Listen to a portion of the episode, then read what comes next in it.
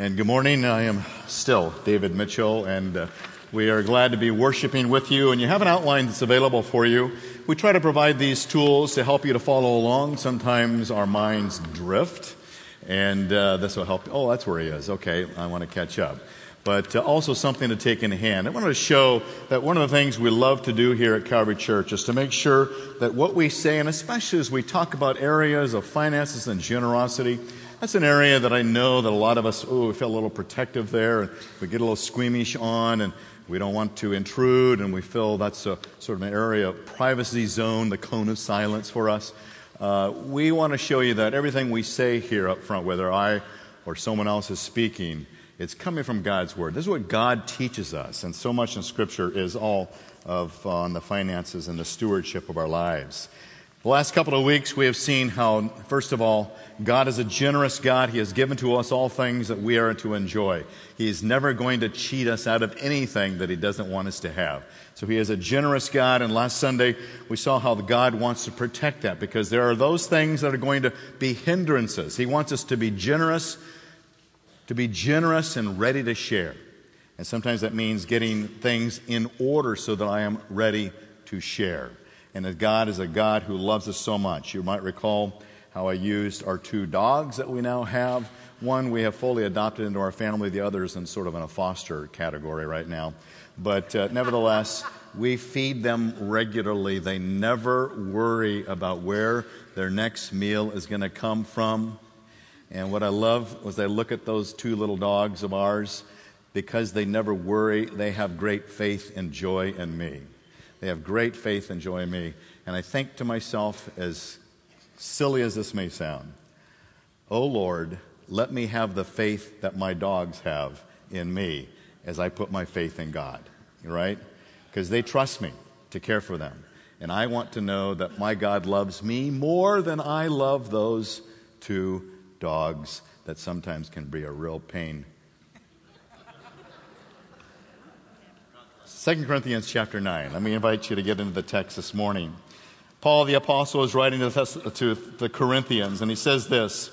And if you have a Bible, I encourage you to have it in hand. Look at the Bible in the chair, chair rack in front of you. Look it up on your phone, your iPad, your computer, whatever suits you best. Paul the Apostle writes, For it is superfluous for me to write to you about this ministry to the saints. For I know your readiness, of which I boast about you in the Macedon- to the Macedonians, namely, that Achaia has been prepared since last year, and your zeal has stirred up most of them. But I have sent the brethren in order that our boasting about you may be made empty in this case, so that as I was saying, you may be prepared. Otherwise, if any Macedonians come with me and find you unprepared, we, not to speak of you, will be put to shame by this confidence. So I thought it necessary to urge the brethren that they would go ahead to you and arrange beforehand your previously promised bountiful gift, so that the same would be made ready as a bountiful gift and not affected by covetousness. Now I say this, now this I say, he who sows sparingly will reap sparingly, he who sows bountifully will also reap bountifully, and each one must do just as he has purposed in his heart not grudgingly or under compulsion, for God loves a cheerful giver, and God is able to make all grace abound to you, so that having so that always having all sufficiency in everything, you may have an abundance for every good deed. Let's break that down. What is God teaching us in this passage?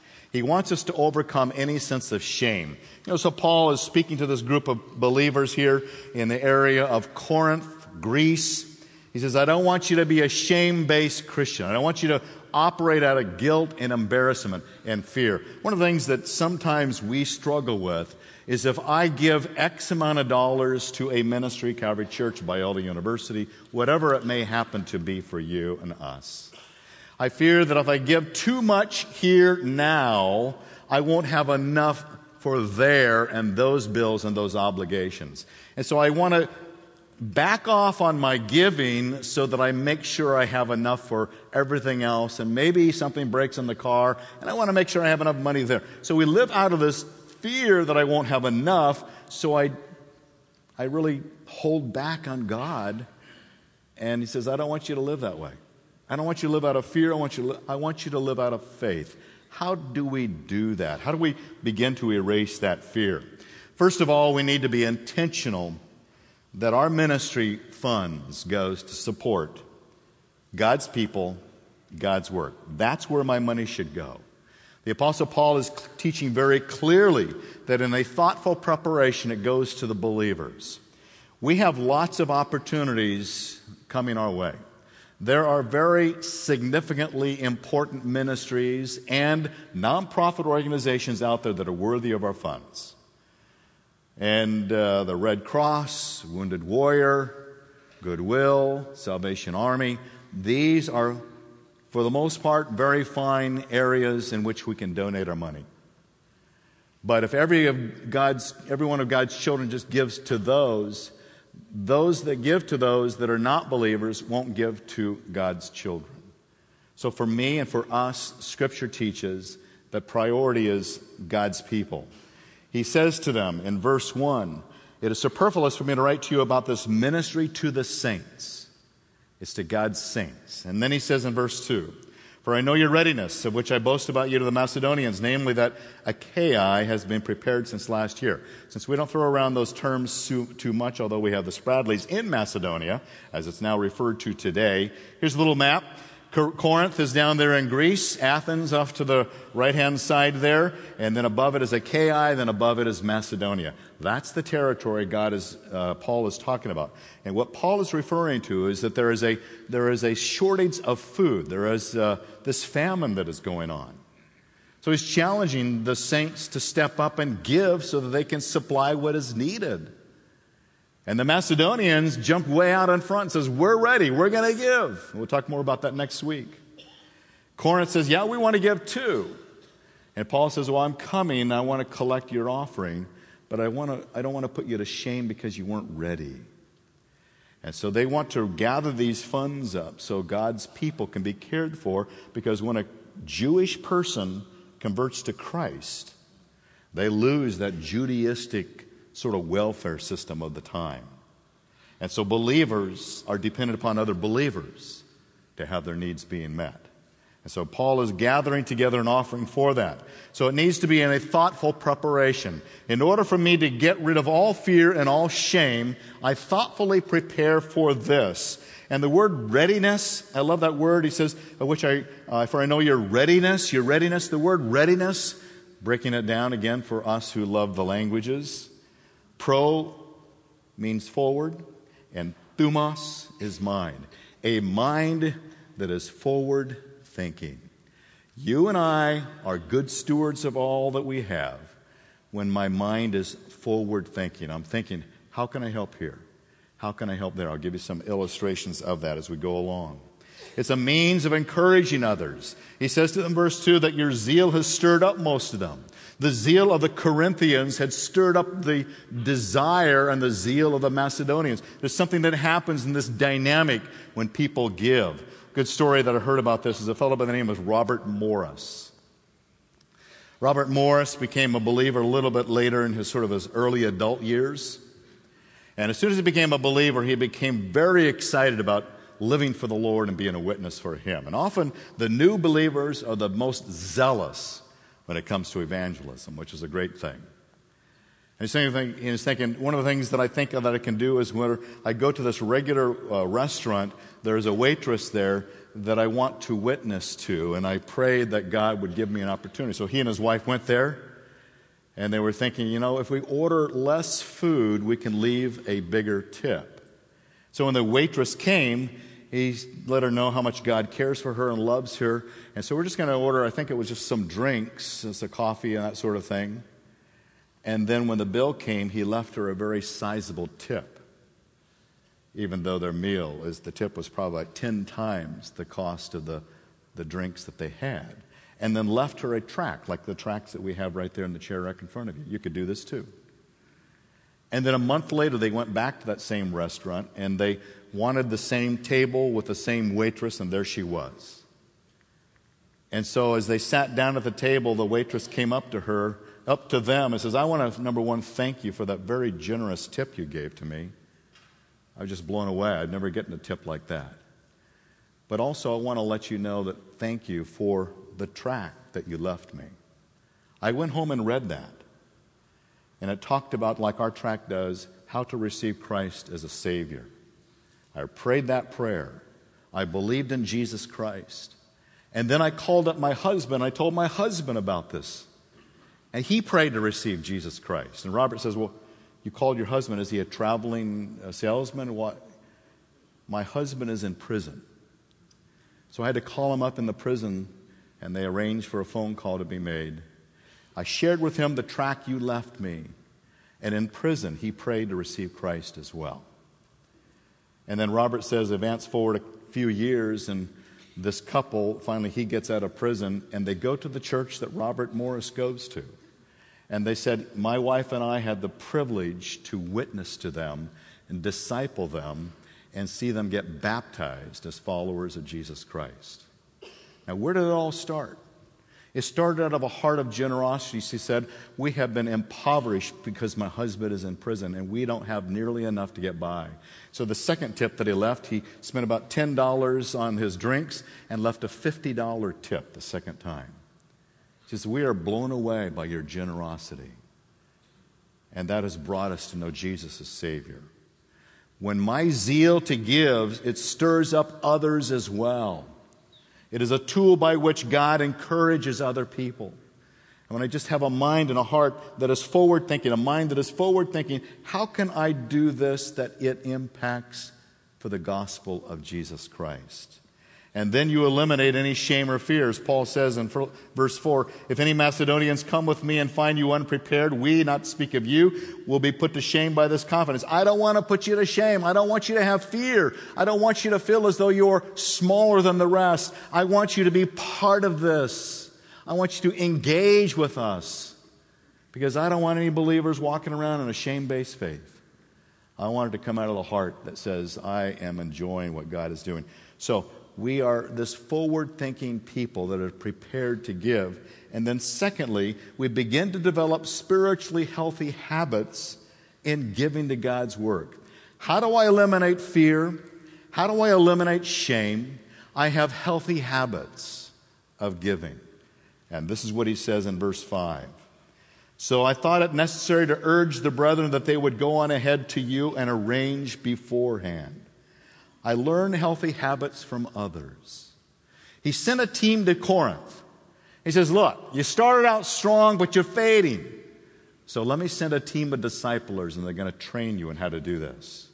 That's why in the bulletin for the last two weeks and today as well, we have opportunities to learn. That's why we're providing this trust seminar next Saturday morning. These are opportunities to learn. These are critical areas that strike to the very core of what we say we're all about when we give an allegiance to Christ as our Savior and Lord.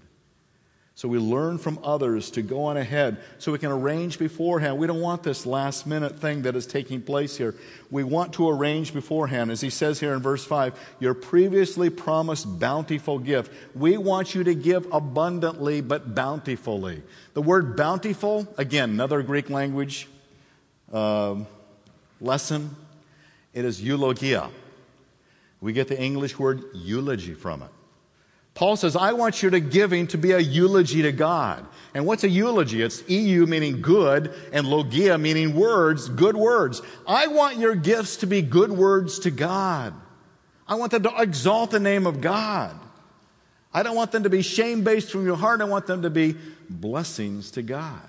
These are things that you have previously promised to give. We want it to be a regular, healthy habit. As 1 Corinthians 16 2 says, on the first day of every week, each one of you is to put aside and save, as he may prosper, so that no collections be made when I come. I don't want to get there and have a big emotional pity party where I guilt you into giving. I don't want that. I don't want you to wait until the offering bucket is passed and we get in front of you and we sort of blast you for not giving enough. I don't want that. I don't want the shame based giving. I want to plan ahead. That's why it is unhealthy when you see the offering basket coming to pull out the wallet and thumb through the bills and I've got a 20 I've got a 10, I've got a 5, I've got a 1. and think, oh, I need to fill up with gas this afternoon. I need to wash the car later today. We're going out to lunch at Taco Bell, so that's the one. And so we begin to calculate these things and we sort of evaluate. So, based upon everything else that I think I'm going to do, I just pull out the bill that I think it fits for now. We don't want you to do that. That's not honoring to the Lord, to somehow fumble through and find the one bill that maybe will work for today. That's not healthy giving. That's not a healthy habit. A healthy habit is where you prepare beforehand. For Joy and me, we prepare beforehand. We knew how much we gave last year. We know how much we want to give this year. We want to exceed that. And so it's sort of like paying the gas bill, electricity bill, only it's richer and more powerful because I want them to say good things about God. I don't want to say good things about Edison. I don't, I don't want to say good things about Orange County taxes that are coming up in April, but I do want to say good things about God. And so I plan, we arrange beforehand, and we set aside and save. It may be weekly, it may be monthly. For some of you, it's quarterly. For some of you, it's biannually. Whatever works in your system, but make it a healthy, regular habit, not a happen chance, or if I happen to be there, I'll fumble through my wallet. That is not a healthy habit. Please don't give that way. Just keep it. Just keep it. And then when God puts it on your heart to have a previously arranged, bountiful gift that says good things about God, then you're ready. Because one of the things that happens when I don't have a healthy habit, I begin to have an attitude problem. I don't want us to pass the offering baskets at Calvary Church or make solicitations about funds for the Generation Restoration Project. I, and it comes out of unhealthy habits because unhealthy habits breed bad attitudes. Notice what Paul says in verse 5 not affected by covetousness. Covetousness. Again, language warning. Covetousness is made up of two Greek words pleon, which means more, echo, which to have. A covetous heart says, I want to have more. And the more Dave asks for my money in the offering, the more he asks, the more resentful I become because I'm fumbling through my wallet and trying to figure out what I should give today. And it becomes this thing, but I want to have more, and I resent that he's asking me for some. This is not the way I want to play this game. And we don't want people to be affected by covetousness. We don't want bad attitudes. So we arrange beforehand a healthy habit of giving so that it is a regular practice, not driven by how I feel any given day, not driven by the circumstances of my life any given week, but it is a healthy habit, and I overcome bad attitudes of giving. And if you have a bad attitude about giving here, keep your money. God knows what we need. I trust God like my dogs trust me. Only I hope better. Let me show you a little video that happens sometimes when sort of random giving takes place.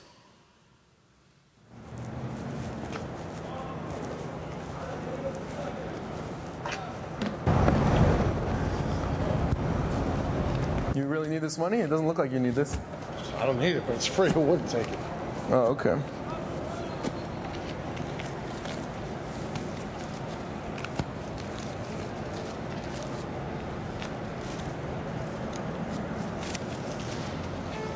Thanks.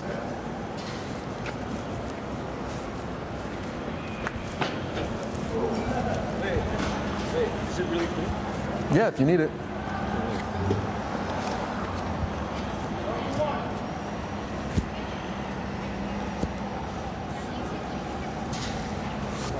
See, the problem is, is you don't want to think it all. You have a Louis Vuitton bag. You really need this? Yeah, I have a nail appointment tomorrow. That's not okay. So where were we at? Okay? Where, where? Yeah, Yep. what's up, man? How you doing? Man? Doing good. Doing, how are you? Uh, pretty good. What's Good, good. this? Take whatever you want. I'll just grab two. Only here. Put that Oh, it's okay. And then There you go. Is that is that all you need? Yeah, that's it. I just need to. I'm just trying to get some food and just give whatever you gotta give to other people. You don't want to take any food, any for more for tomorrow or anything, or the next day? No, I'll be good, dude. Just give it to other people. Okay, I appreciate that. Thank you very much. Man. I appreciate that. That's a, you're an amazing guy. I wanna I wanna make sure that you eat.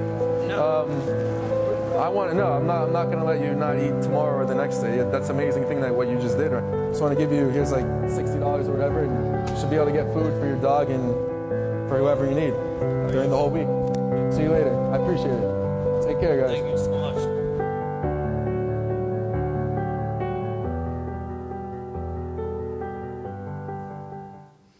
Something intriguing, two storylines that strike me about that video. Why I wanted to show it.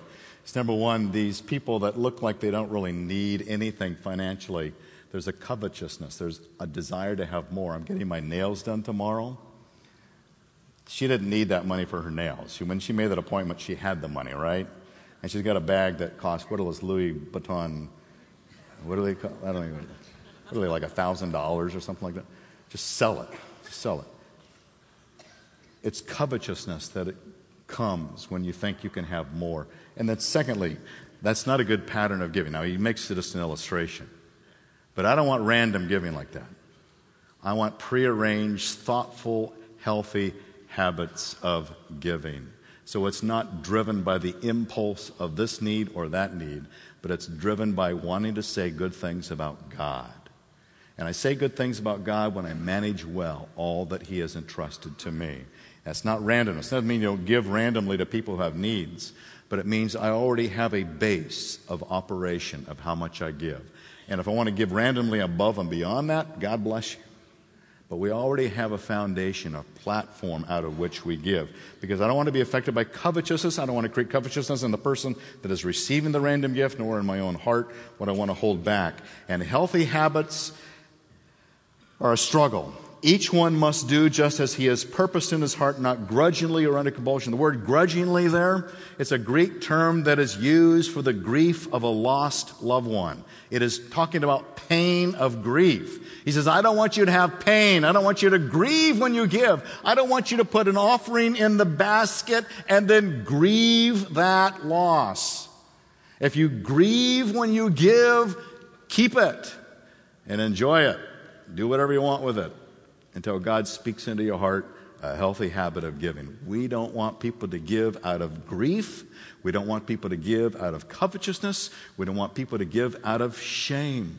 We want to, people to give out of healthy habits that are bountiful, that is eulogies to God, that say good things about God, that are prearranged patterns and habits that are healthy but it's purposed in your heart. So we are private about what we give here. Let me take you back. I referenced this a long time ago, but never showed you a picture, I don't believe.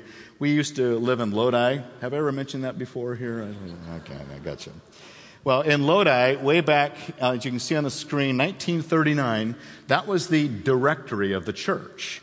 In 1939, the church where I came from, First Baptist Church, it used to be called German Baptist Church.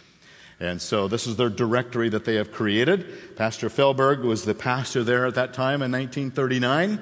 And I want to show you what the directory says about the membership of the church. Here is one of the pages from that directory.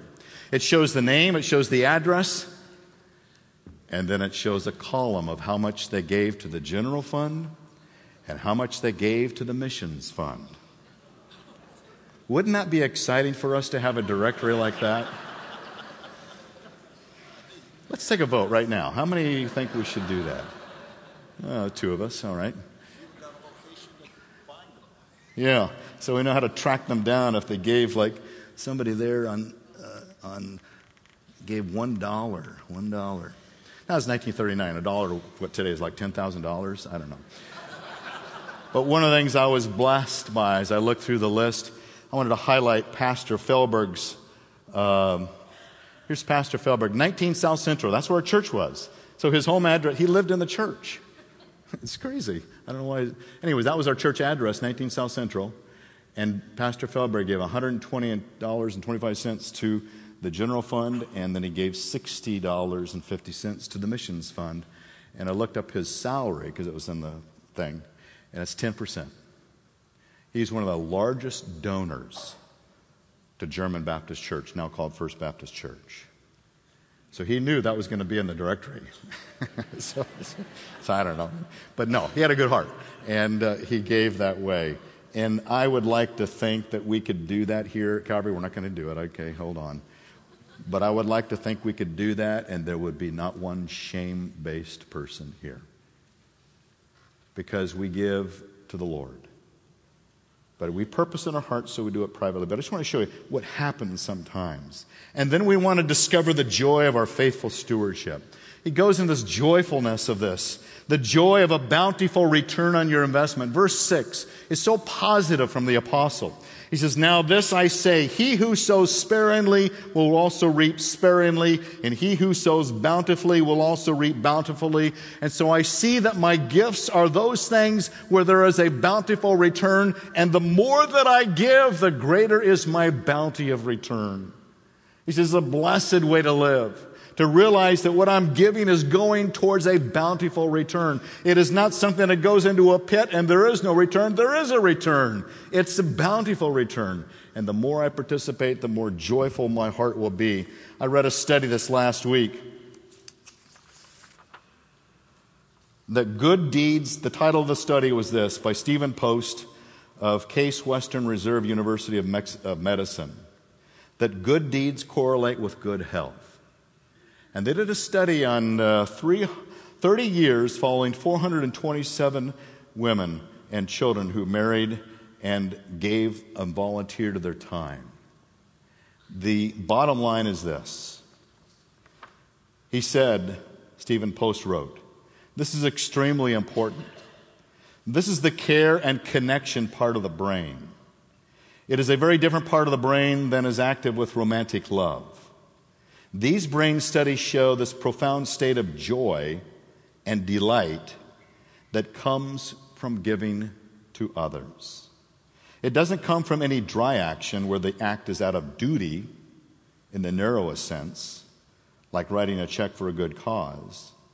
It comes from working to cultivate a generous quality, from interacting with people. There is a smile, the tone in the voice, the touch on the shoulder. We're talking about altruistic love. There is a greater joy in the brain segment that has joy in those who donate more and give more than those who don't. There's something that happens in the mind. And the Apostle Paul says, I want you to sow bountifully so you can reap bountifully. I want there to be a joyful celebration of what God is doing because it connects me with people in ways that I otherwise would not connect. I want more of that.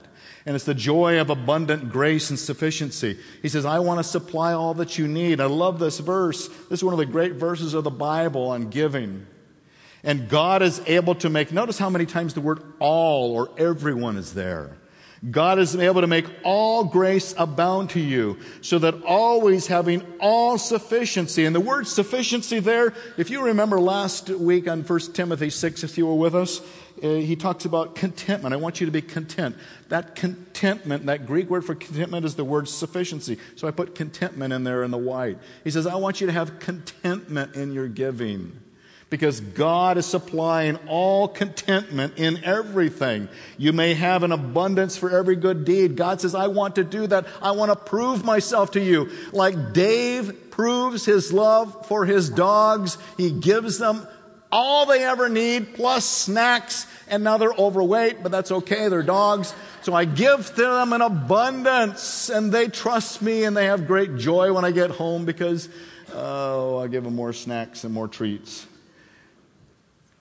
And God says, Can't you at least understand that I love you more than He loves them?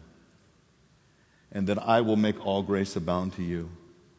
So you will have an abundance for every good deed. God says, Would you trust me in that?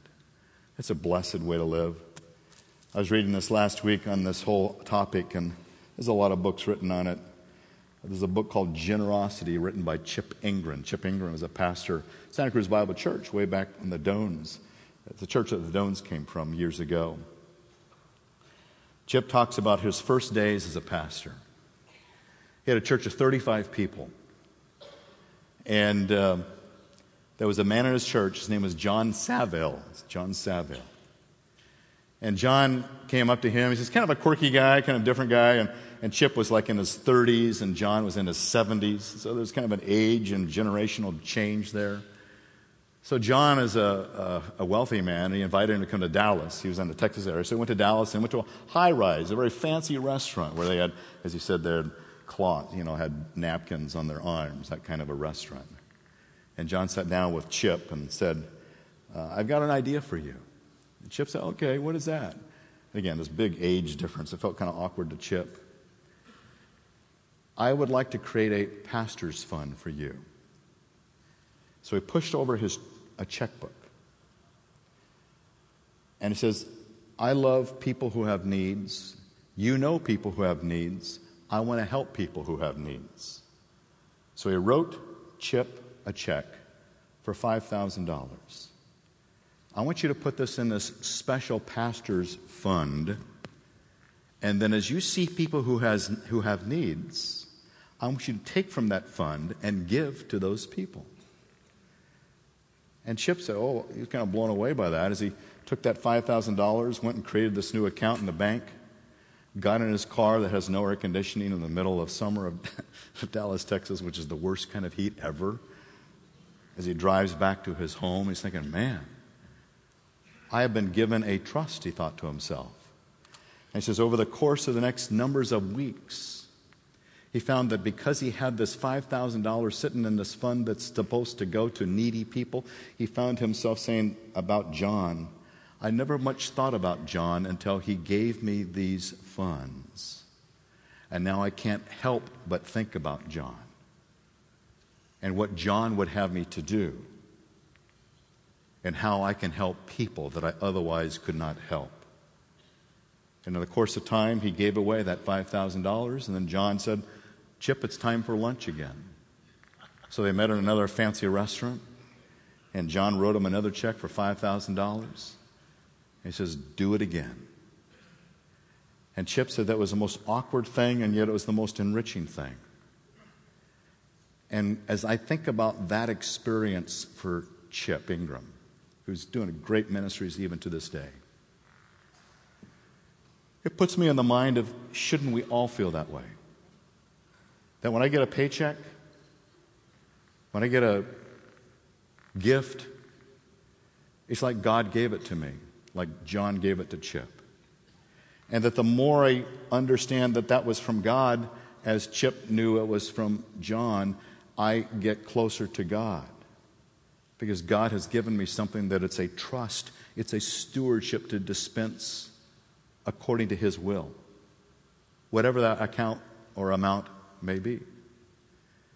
And that I see it as a trust to reach the needs of God's people.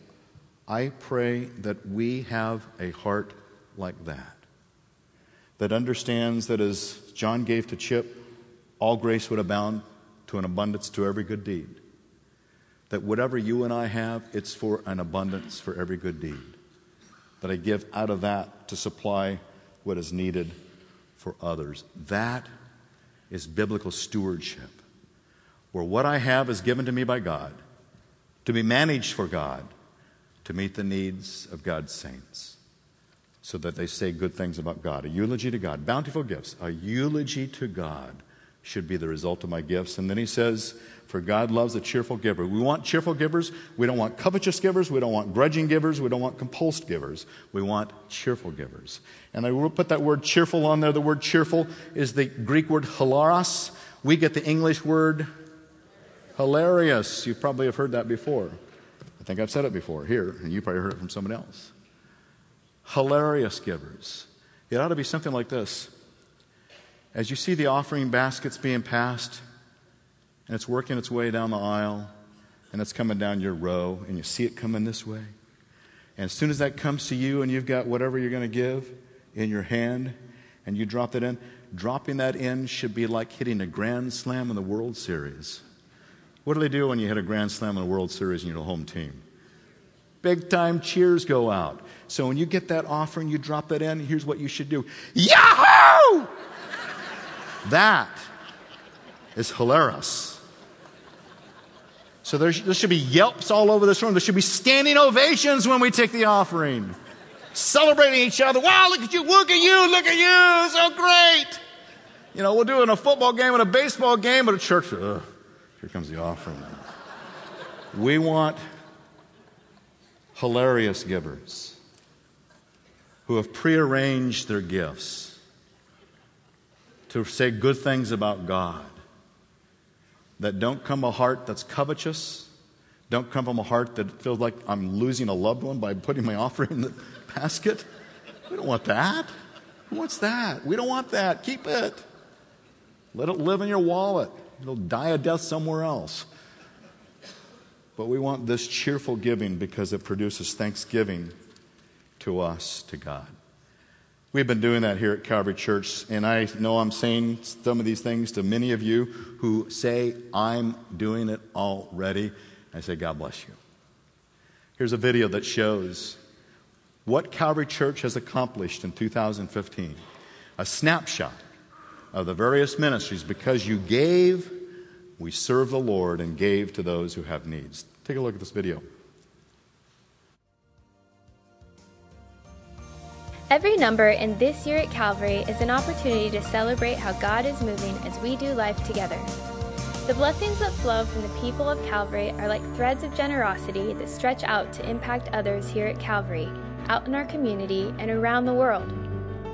Last year, just over 4.3 million came into Calvary's general fund for church ministry and 1.3 million for our Reach Fund, supporting local and global missions work.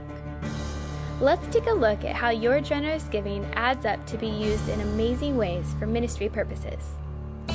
Children and students are a big priority for us as a church family, with 21% going toward helping the next generation develop a vibrant life in Jesus. A real highlight is our annual VBS, which we are able to provide for free. This year, more than 1,000 kids and 500 courageous volunteers went on an epic week long adventure together where 142 kids recommitted their life to Christ and 154 made first time decisions for Jesus. In Calvary Town, we have over 500 kids each week, served by 150 plus volunteers. We have especially seen our ministry to families who have kids with special needs grow recently. And in student ministries, there are countless stories of hundreds of young people learning from awesome leaders to live out their faith, making a difference for God's kingdom. Moving up through the generations, Ministry for Worship and Adults accounted for 29% of our budget. An average of 1,600 adults gather to worship each Sunday morning across three different services. More than 2,000 people came to remember Jesus' birth on Christmas Eve, and nearly 4,000 came to celebrate Easter at Calvary. But more than just attendance, lives are being changed. In 2015, 118 proclaim their faith through baptism, and 88 new members are engaging in the life of Calvary. In discipleship, we now have 103 people trained and available to meet one on one to help others grow in their faith. There are 75 life groups for adults meeting on campus and in neighborhoods throughout Orange County. And last fall, we had our first ever Calvary Goes to Dinner with 23 homes open to build connections as we grew through our Better Together series in Ephesians. Calvary Care Ministries helped people find hope, healing, truth, and grace through areas including counseling, recovery, and support groups. Through our Emergency Needs Fund, 206 requests came in and over $150,000 was given in financial assistance to bring people through challenging seasons of life. And our Reach ministries represent the final 29%, which went out to proclaim the good news of Jesus Christ. This helped support 88 missionary families serving in 36 countries, and 211 people from Calvary served on global mission trips in 2015. The life giving message of Jesus was also shared in many ways here in Orange County. Highlight was the Love Santa Ana initiative, serving two at risk neighborhoods together with nine Santa Ana churches and 700 plus volunteers. The numbers of lives changed continue to add up through ministries like the Alpha Course, Fill the Bus, Job Fair, Thanksgiving Outreach, Angel Tree, and many more. And finally, 2015 was a big year for our church plant partnerships. Prodigal Church launched in Irvine. Iglesia La Puerta began holding services in Santa Ana, and our global partnership with Way of Peace is bringing about a church planting movement in Albania. We have been saved by a generous God to be a generous people, and we look forward to all that God will continue to do through Calvary Church as we serve Him together.